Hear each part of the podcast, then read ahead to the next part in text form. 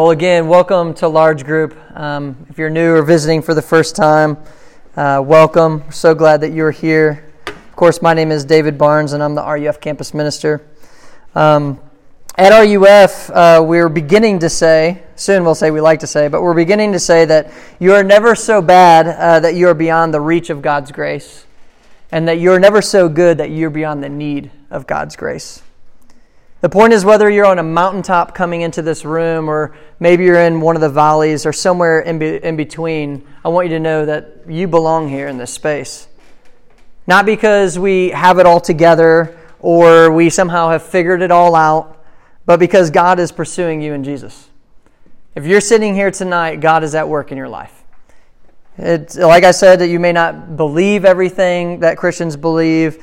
Um, you may have questions and doubts, and again, you belong here uh, with those. And this is a safe place for you to, to ask good questions about who Jesus is and, and what his death and his life and death and resurrection means for you.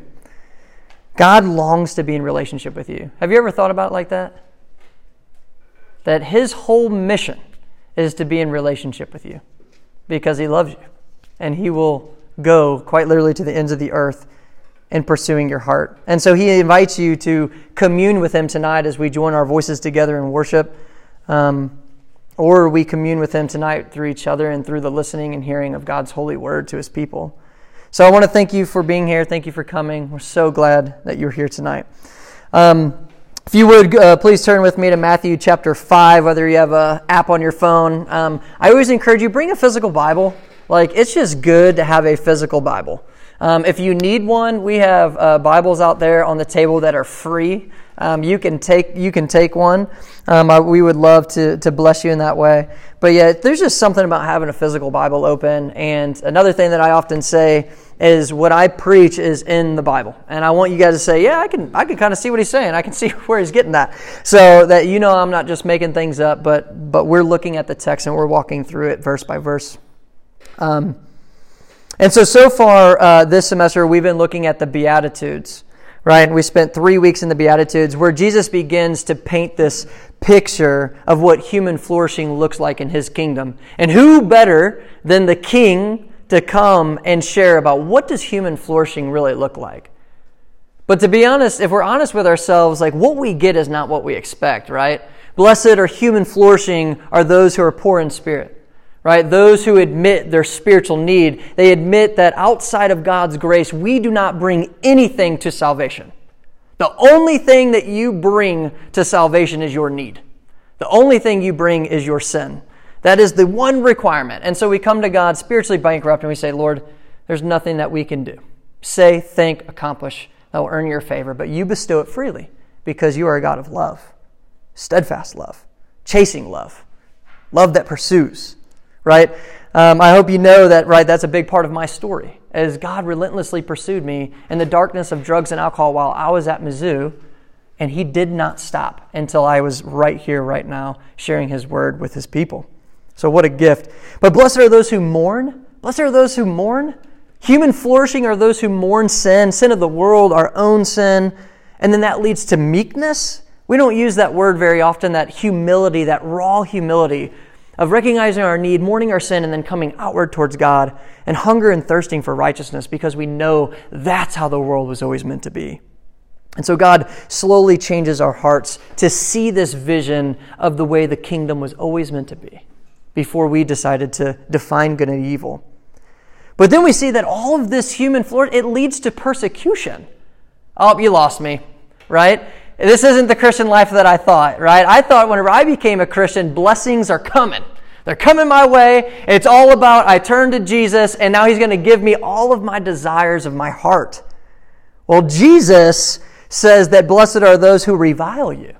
Blessed are those who persecute you and utter all kinds of evil, some slander.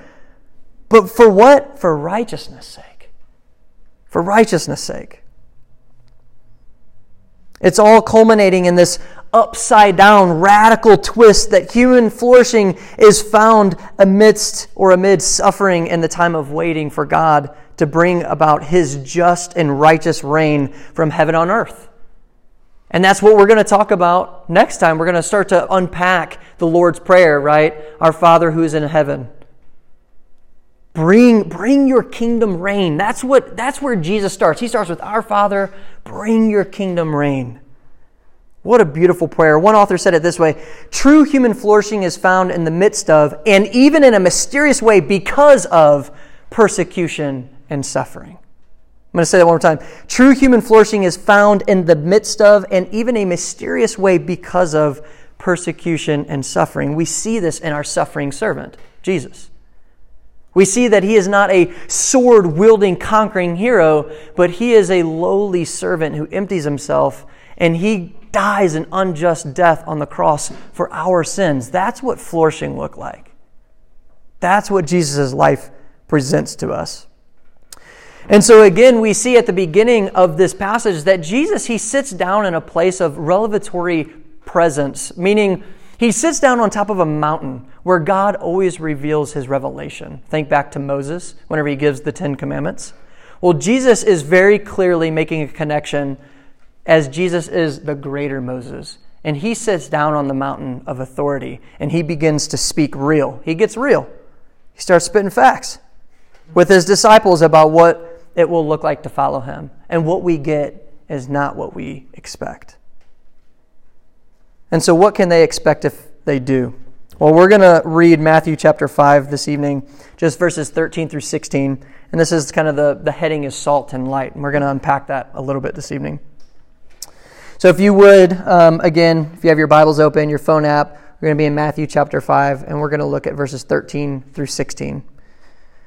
Beloved, wherever you find yourself this evening, this is God's word. And this is a true gift that we have it. Let us hear, let us receive, and let it um, soak in our hearts.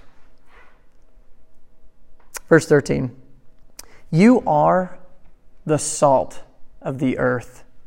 But if salt has lost its taste, how shall saltiness be restored? It is no longer good for anything except to be thrown out and trampled under people's feet. You are the light of the world. A city set on a hill cannot be hidden, nor do people light a lamp and put it under a basket, but on a stand. And it gives light to all in the house. In the same way, let your light shine before others. Why? so that they may see your good works and give glory to your Father who is in heaven. This is the word of the Lord. In Isaiah chapter 40, verse 8, it tells us that the grass will wither and the flowers will fade, but God's word is what stands forever. Let's pray and ask Him that He would open up our minds to receive it. Most gracious, merciful Father, and it is that endearing language that Jesus himself, for the first time in the book of Matthew, tells his disciples to call him this Father. What a bold thing that we can do now because of what Jesus Christ has done in his life, death, and resurrection. He adopts us into his family so that we can cry out, Abba, Father. Lord, as our Father, would you grant us wisdom? Would you open up the eyes of our hearts to see what you would like us to see in your word? Would you give me clarity in speech, um, but also allow me to get out of the way as a sinful, broken human being myself, um, so that you may be glorified and you may be seen through the preaching of your word? Father, you do promise us that whenever your word goes out, it never returns empty. Would you allow that to be true this evening? In Jesus' name, amen. In 1997, the inspiring story of a young woman uh, born in Mongolia, Pakistan begins. Malala grew up attending school where her father was a teacher and he ran an all girls school in their village. Malala was very passionate about school and she desired to be a doctor one day so that she can ultimately help her people. But in 2008, all of that changed. The Taliban came in and they took control of their village and they banned women to get any type of schooling or education.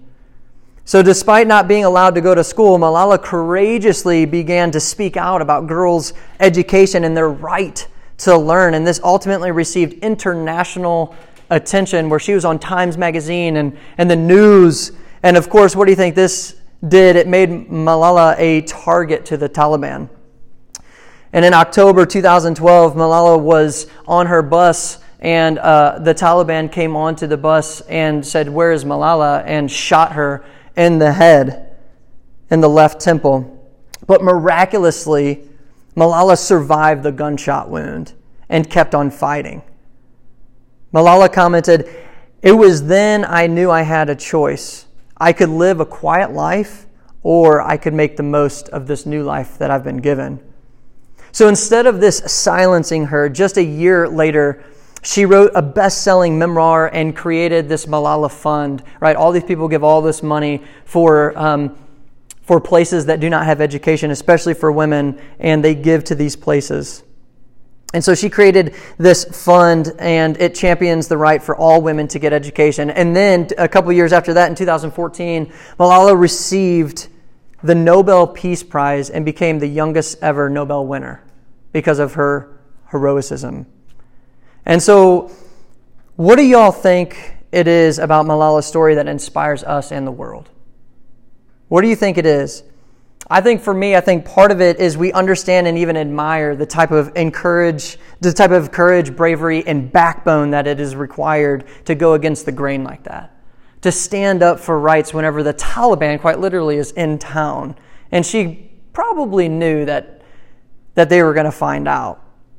I think we admire the heroism of what it takes to stand up for what we believe in.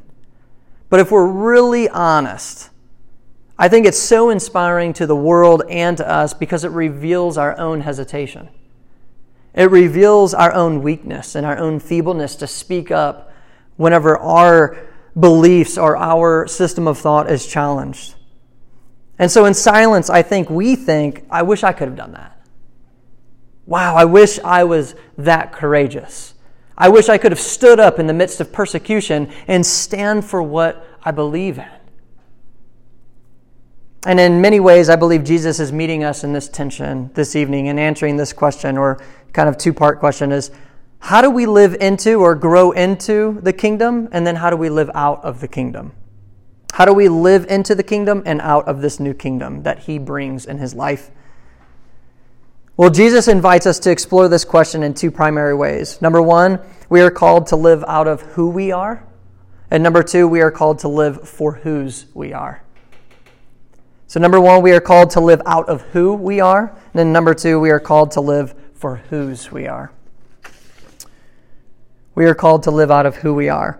Again, notice that the audience, whenever we first started, it says, Seeing the crowds, he went up on a mountain, and when he sat down, his disciples came to him.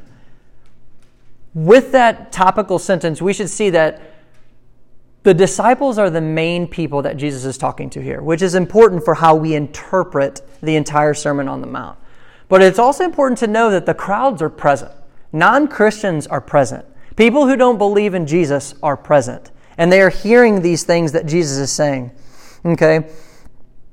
And then he comes out with two identity statements. Did you hear it? He says, You are the salt of the earth, number one. Number two, you are the light of the world. So we're going to break this down a little bit. Look with me in verse 13. Jesus says, You are the salt of the earth. I want you to notice something, though, in the Beatitudes, right? It says, Blessed are the merciful. Blessed are the pure in heart. Blessed are the peacemakers. But in 11, there's a transition. And it says, Blessed are you when others revile you. That's important because this transition actually connects salt and light. So he's connecting verse 11, blessed are y'all. It's actually plural, so don't just make this individualized. So, so he's actually saying, blessed are y'all when others revile y'all and persecute y'all. You know, so he's, he, he wants you to hear that this is collective.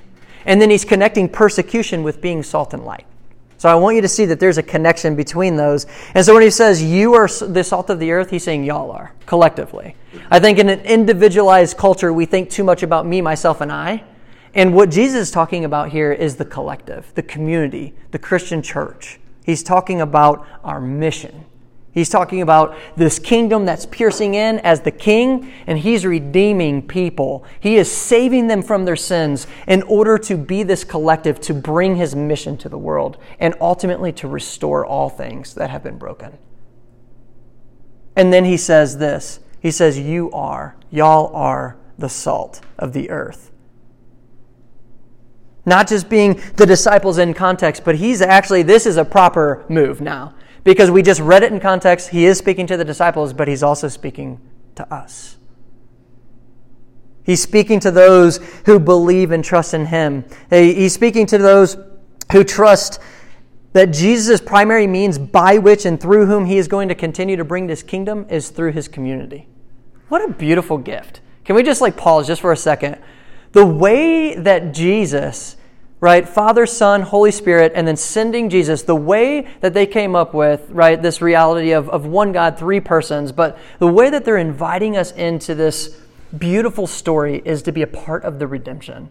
What a beautiful opportunity since we are such a big part of the rebellion right? We were the rebellion. And so it's so beautiful that he, he invites us into this new kingdom to be a part of the restoration, the renewal. Notice what it does not say. It does not say, y'all ought to be. It does not say, y'all ought to be the salt of the earth, or you should be, or you could be the salt of the earth. It is a statement of fact. He starts with your identity, he starts with grace. And he says, You are the salt of the earth. He begins with our identity. Jesus begins with his high view of his disciples, of his people, of the people that he has come to redeem, to restore, and to forgive. I want you to see that Jesus sees you in a very high light. That we are a part of his restoration, we are a part of his kingdom, and he's giving us a role to play, a function to live out. He begins with grace. He begins with who we are. You are, y'all are the salt of the earth. Y'all are the light of the world. He starts with identity, he starts with grace. Then Jesus moves to our function. What do I mean by function? What do I mean by that? Well, these images of salt and light, Jesus is saying something about who we are. Salt, right? What do we know about salt? Generally, right, salt is something that we add to our food in order to bring about really good taste or even to preserve food, is like the most basic. I know we can do a lot of different things with salt. Those are the most basic. Thus, salt preserves, it purifies, it flavors, and it prevents decay. In other words, we add salt to food in order to impede the growth of pathogens and spoilage, right?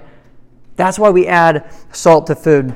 So, what is Jesus saying here? Jesus is calling us to live out who we are as salt on the earth, meaning Jesus declares our identity, grace, who we are. We are salt. It's not, here's what you should be, here's what you could be. This is who you are. If you follow me, you are the salt of the, of the earth. And it's not because of anything you do. You notice it's a proclamation on you, which is by grace.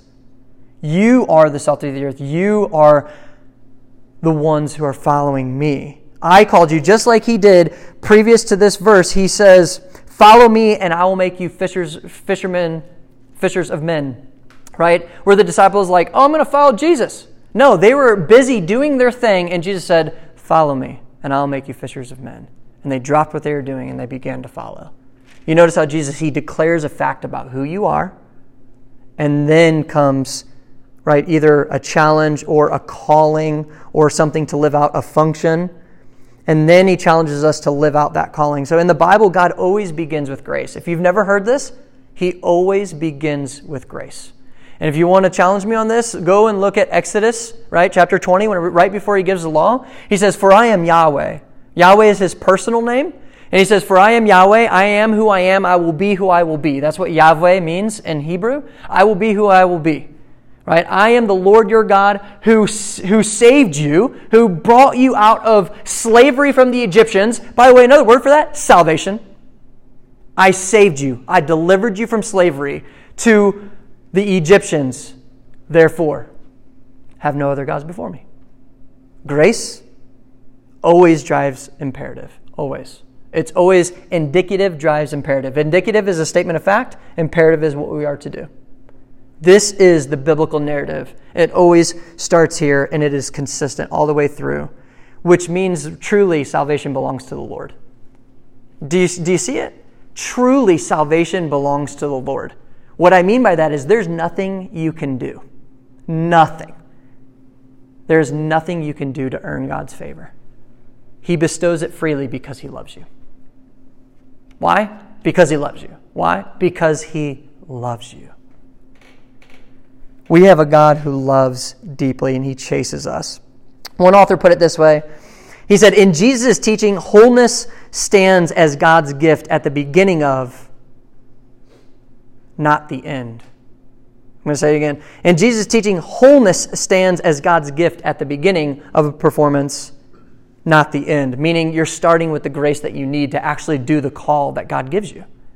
You're starting with the equipment, so to speak. You're starting with what you need, right? Other philosophies in the world will say that you ought to be this and you should be better. Pull yourself up by your bootstraps, do these five things, you'll be healthier.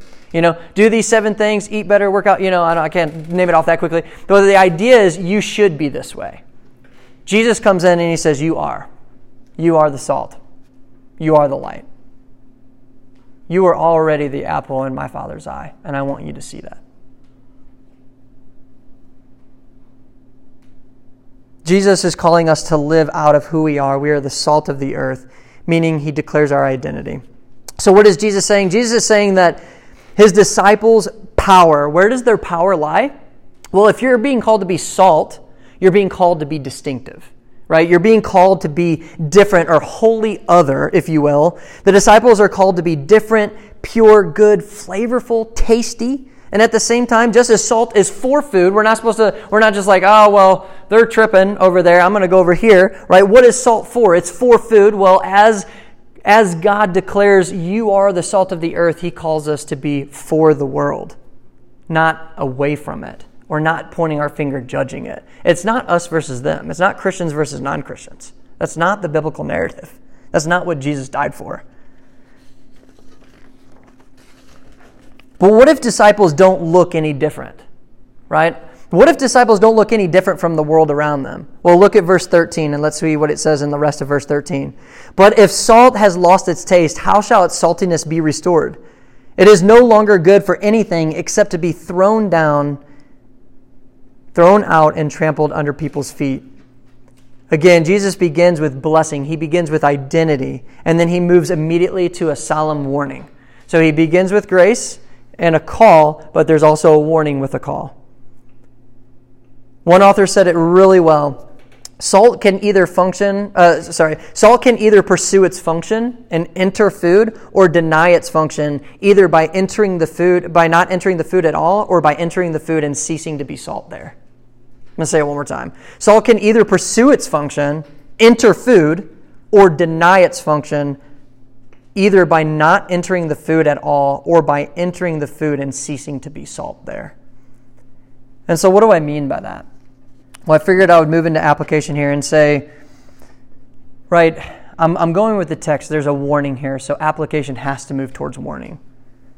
Maybe for some, we feel the pressure from the surrounding culture and peers and classmates to be less religious, right? Quote unquote, or less Christian because we are f- afraid of what they may think of us. And so we become lax on sin, right? So instead of saying something whenever a group of our friends are slandering a peer or a classmate or a teacher, we fall silent. Or instead of rejecting to take a completed homework assignment or an easy way to cheat on that test, we do what everybody else is doing, right? And we take the homework or the help and we make life easier for us. Or instead of calling out a friend who is looking at things that they shouldn't on the internet, we take the position like, who am I to judge, right? Um, because we want to cover up for our fear to, to bring conflict to a Christian brother or sister, um, where actually God's word calls us to pursue them in their sin um, graciously, right? And so whenever we throw up like, who am I to judge, right? I, I think like our heart is in the right place, but it's actually unbiblical to say that. Because God calls us as Christians, as y'all are the salt of the earth, to actually be in each other's lives and to be a shining light of, yes, grace and humility, of course, but to move toward our brothers and sisters and say, hey, this is not good for you. And that's not being hateful, that's being love filled. That's a gracious friend thing to do. Whatever it may be for you, I can't name every single sin, but I do want you to think about maybe something um, that has been on your heart, that the Lord has laid on your heart lately. Jesus provides, this is his first warning to his disciples. Because, but, but notice though, he doesn't, he doesn't start with warning. He starts with, you are the salt of the, of the earth. Like, this is who you are. This is your identity. And so, of course, it makes sense that Jesus moves toward a warning because he wants us to live out who we are. That's why my first main point is live out who you are. Because this is what is true about you. This identity is what is true about you. Where, could, where, where might you be taking shortcuts? Where might you not be raising your voice because we're scared? Where might we, where, where might we raise our voice in courage, much like Malala did? You know, and, and actually fall privy to what Jesus is saying that human flourishing are those who revile you.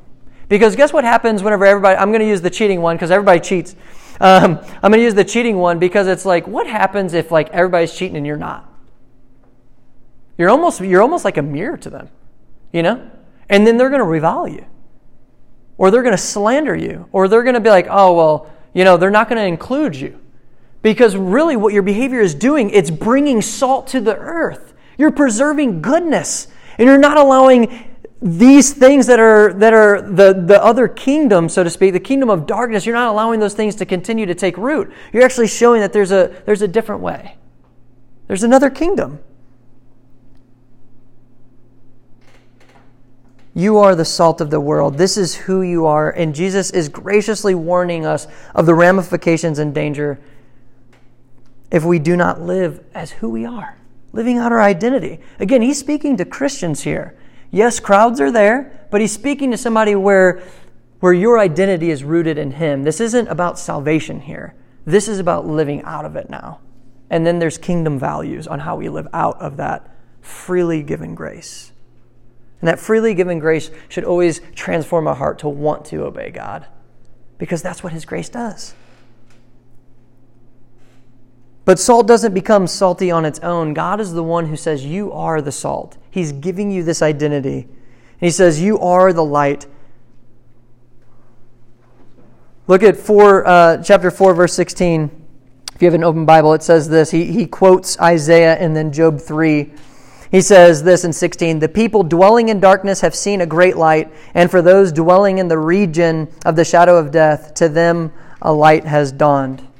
Right? Uh, I, whenever I read that, I kind of thought about us. Uh, we were.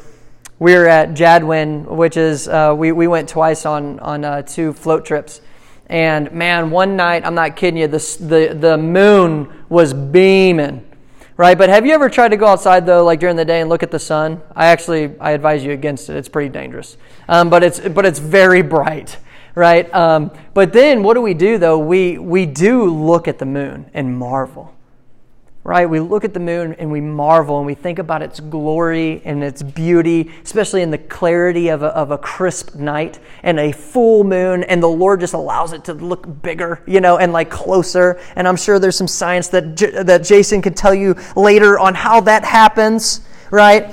But we happily stare at the moon. Why? Because the moon reflects something greater. The moon reflects the sun. And in the Bible, Jesus is the light to the nations, the light of the world, and Jesus chooses to pass his light to you and me. And the disciples' reflection of Jesus, like the moon's reflection of the sun, disciples are something too. And whenever they face him, right, whenever they face Jesus, whenever we face Jesus, we reflect his light to the world just like the sun is reflect, or just like the moon is reflecting the light of the, the sun. Where our identity as salt had a warning attached to more of a lax disciple, the danger of saltlessness, right? So there is that, but keep following me here because it's beautiful. Our identity as light comes with a promise. So there is a warning. There's a declaration of identity. You are salt, you are light. There is a warning to the disciples, totally appropriate. And then, um, and then there's a promise. So look with me at verse 14. It says, it says this so you are you are the light of the world not a light you are the light of the world a city set on a hill cannot be hidden what is jesus saying here after giving a solemn warning that, that drives us to Jesus ultimately, right? Because if there's a warning about being saltless, we want to actually come to the Savior. We don't run away. We come to the one who, who gives us illumination, and He gives our anxious heart encouragement by graciously reminding us that we only are effective as light because Jesus is the light of the world who now indwells us. So I hope you hear that this is not a gospel of you have to figure your life out. It's a gospel of whenever we whenever we repent or we convert, we change what is pers- what we're pursuing for our heart's desires and we change that to Jesus, the one who can actually fulfill that. Whenever we change that, he is the one who lights us up, who illuminates us. It's not because we figured something out. We're only effective because Jesus is the light of the world. And this is really good news. What this means for the disciples is the exact same for us. Again, whenever Jesus said, Follow me and I'll make you fishers of men, Jesus is saying, if we follow him, his promise is to make us salty in the best way. To make us salty, meaning we preserve goodness, meaning we bring God's kingdom to every realm of life, to our friends, to our classmates, to the ways that we actually honor our teachers in doing hard, good work, right? Or whenever we go to work, not being the person who clocks in right? Early and or like clocks in late and but still has like his buddy clock in and then leaves early and has his buddy clock out right? That's called stealing right? But and and i get it like this is normal behavior to the world. So it's like we just do those things but god is calling us to to not just fall privy to those things but to be different to be salty in that way not the not the salty in the way that i know you're thinking. Go ahead you can laugh. Okay. And um and if we follow him, his promise is to make us a catching people, right? He says, You'll be catchers of men. Well, he gives us the saltiness and he gives us the light so that even whenever we go out and we share the gospel, it's still not based on, on us. It's still not based on our ability to articulate the gospel. It's still not based on our ability to be winsome. It's still not based on our ability to be, to be courageous. It's not based on any of that. What it's based on is Jesus. If we follow him, he promises to make the gospel interesting to the world. That's his promise. But oftentimes in the world, though, it, feels like there's more persecution. But don't forget, that means it's working. Persecution and, and revilement and uttering all types of evil falsely on Jesus' account, that means something's happening. Remember, Jesus came as a sower, and he's sowing seed, right? He's sowing seed and you are a part of that seed. Jesus as the light doesn't light us up. Follow me. That's the light up. You, whenever he says follow me, Jesus' word never goes out and returns empty. So whenever he says follow me as the Lord of life, your dead, your dead soul literally comes to life. It's resurrected through his voice. Just like in the beginning, whenever God said and things were, it's the same with our hearts. Whenever he says, Follow me, and he awakens a deadened soul, he doesn't light you up to put you under a basket. That's what, the, that's what it's saying. Right? Read verse 15. Nor do people light a lamp and put it under the basket, but on a stand. And it gives light to all the house. He's saying, as Christians, you're going to be the light to all the world. He's saying, You think I called you to follow me and to take up your cross and to suffer and be persecuted? What, to be put under a basket? No, I want you to share and I want you to know that it doesn't rely upon you and your ability, it relies upon your closeness to the shepherd, it relies upon the one who is the light bringer. It relies upon the one who came and he says, I am the light of the world. When you're, whenever you know that your identity is salt and light, that's whenever we begin to grow up into this identity. Because now our identity aren't the secondary ones. Those things are important, but they're not the main identity in your life that's driving your motivations, that's driving your, even down to your behavior. You're growing up into a new identity that God gives you freely based off of Jesus' life, death, and resurrection. Jesus is encouraging us here by saying you don't need to live for others anymore. You don't need to live for others' approval. You don't need to be so concentrated on your body image that it's destroying your mental health. You don't need that girl's approval. You don't need that guy's attention. You don't need to be anxious about tomorrow. You don't need to be anxious about your future. Why? Because you are mine. I have bought you at a price. And whenever I said to follow me, I'm not going to put you underneath a basket. I am going to allow, I'm going to use you, and it's going to be all me using you to display my light to the world. And that's where your identity is going to be because you are salt and you are light. I love you. You are this important to my kingdom. I didn't die for any reason, right? For no reason. I died for you, for y'all, if you will. This is our identity, right? He's saying, I died to be in relationship with you. That's how much Jesus wants you. Who else in your life wants you like that? Because I feel like we're looking at all these things and trying to get, get, get, get, get. Well, that's why Jesus' kingdom is upside down, because he's the one who is pursuing you and giving you everything that life is saying, get, get, get, want, want, want. You're going to have to change, change, change. Everything that you're chasing is a shadow of what ultimately is fulfilled in Jesus. Ultimately. I'm not saying you won't have struggles. I'm not saying that, right, even whenever you come to faith, you're not going to be persecuted. You're, right, you're not going to, you're not going to need him daily. But they're shadows of what is going to be met ultimately in him. And then it leads with this conclusion, right? Um, it's a command. This is the first command that he gives his disciples, which is important. The first command is this in verse 16. In the same way, let your light shine before others. Am I the only one? Let your light shine now. Oh. Totally inappropriate. Because my singing voice, that is. But in the same way, let your light shine before others. Why? Because there's a purpose statement. So here's the command, but then he tells you the purpose so that they may see your good works and give glory to the Father who is in heaven. But you see that we believe, Christianity believes that God is a God of order. And so we are declared salt. We are declared light. We are declared righteous and adopted into his family. And now that we're in the kingdom of light, now he calls us to go forth.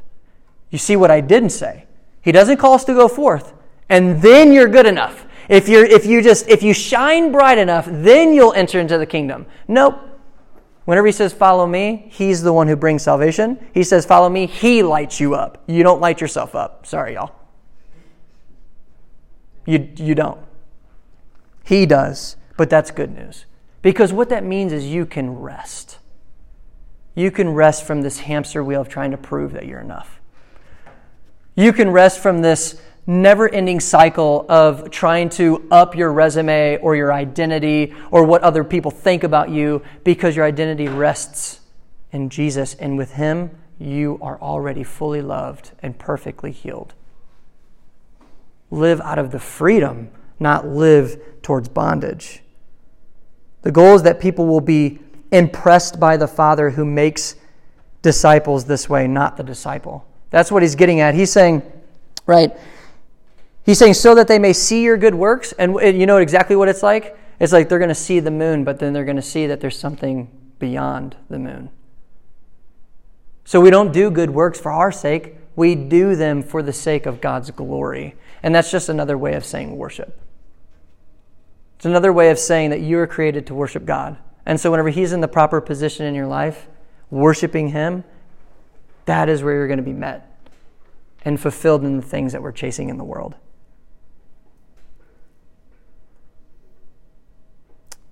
Jesus is telling us that we're a part of removing the veil from the earth's eyes so that they can see the Father.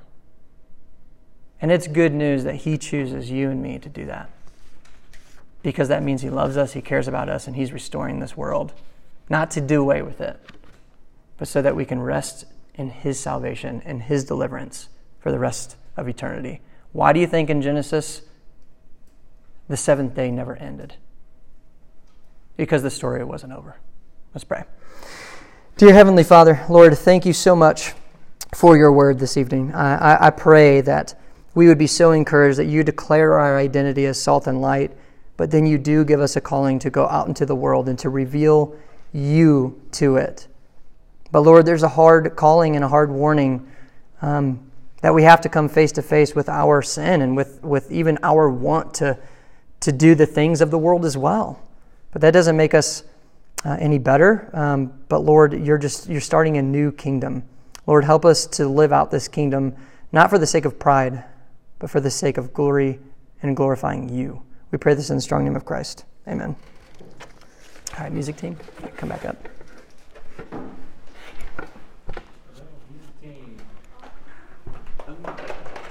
You can stand.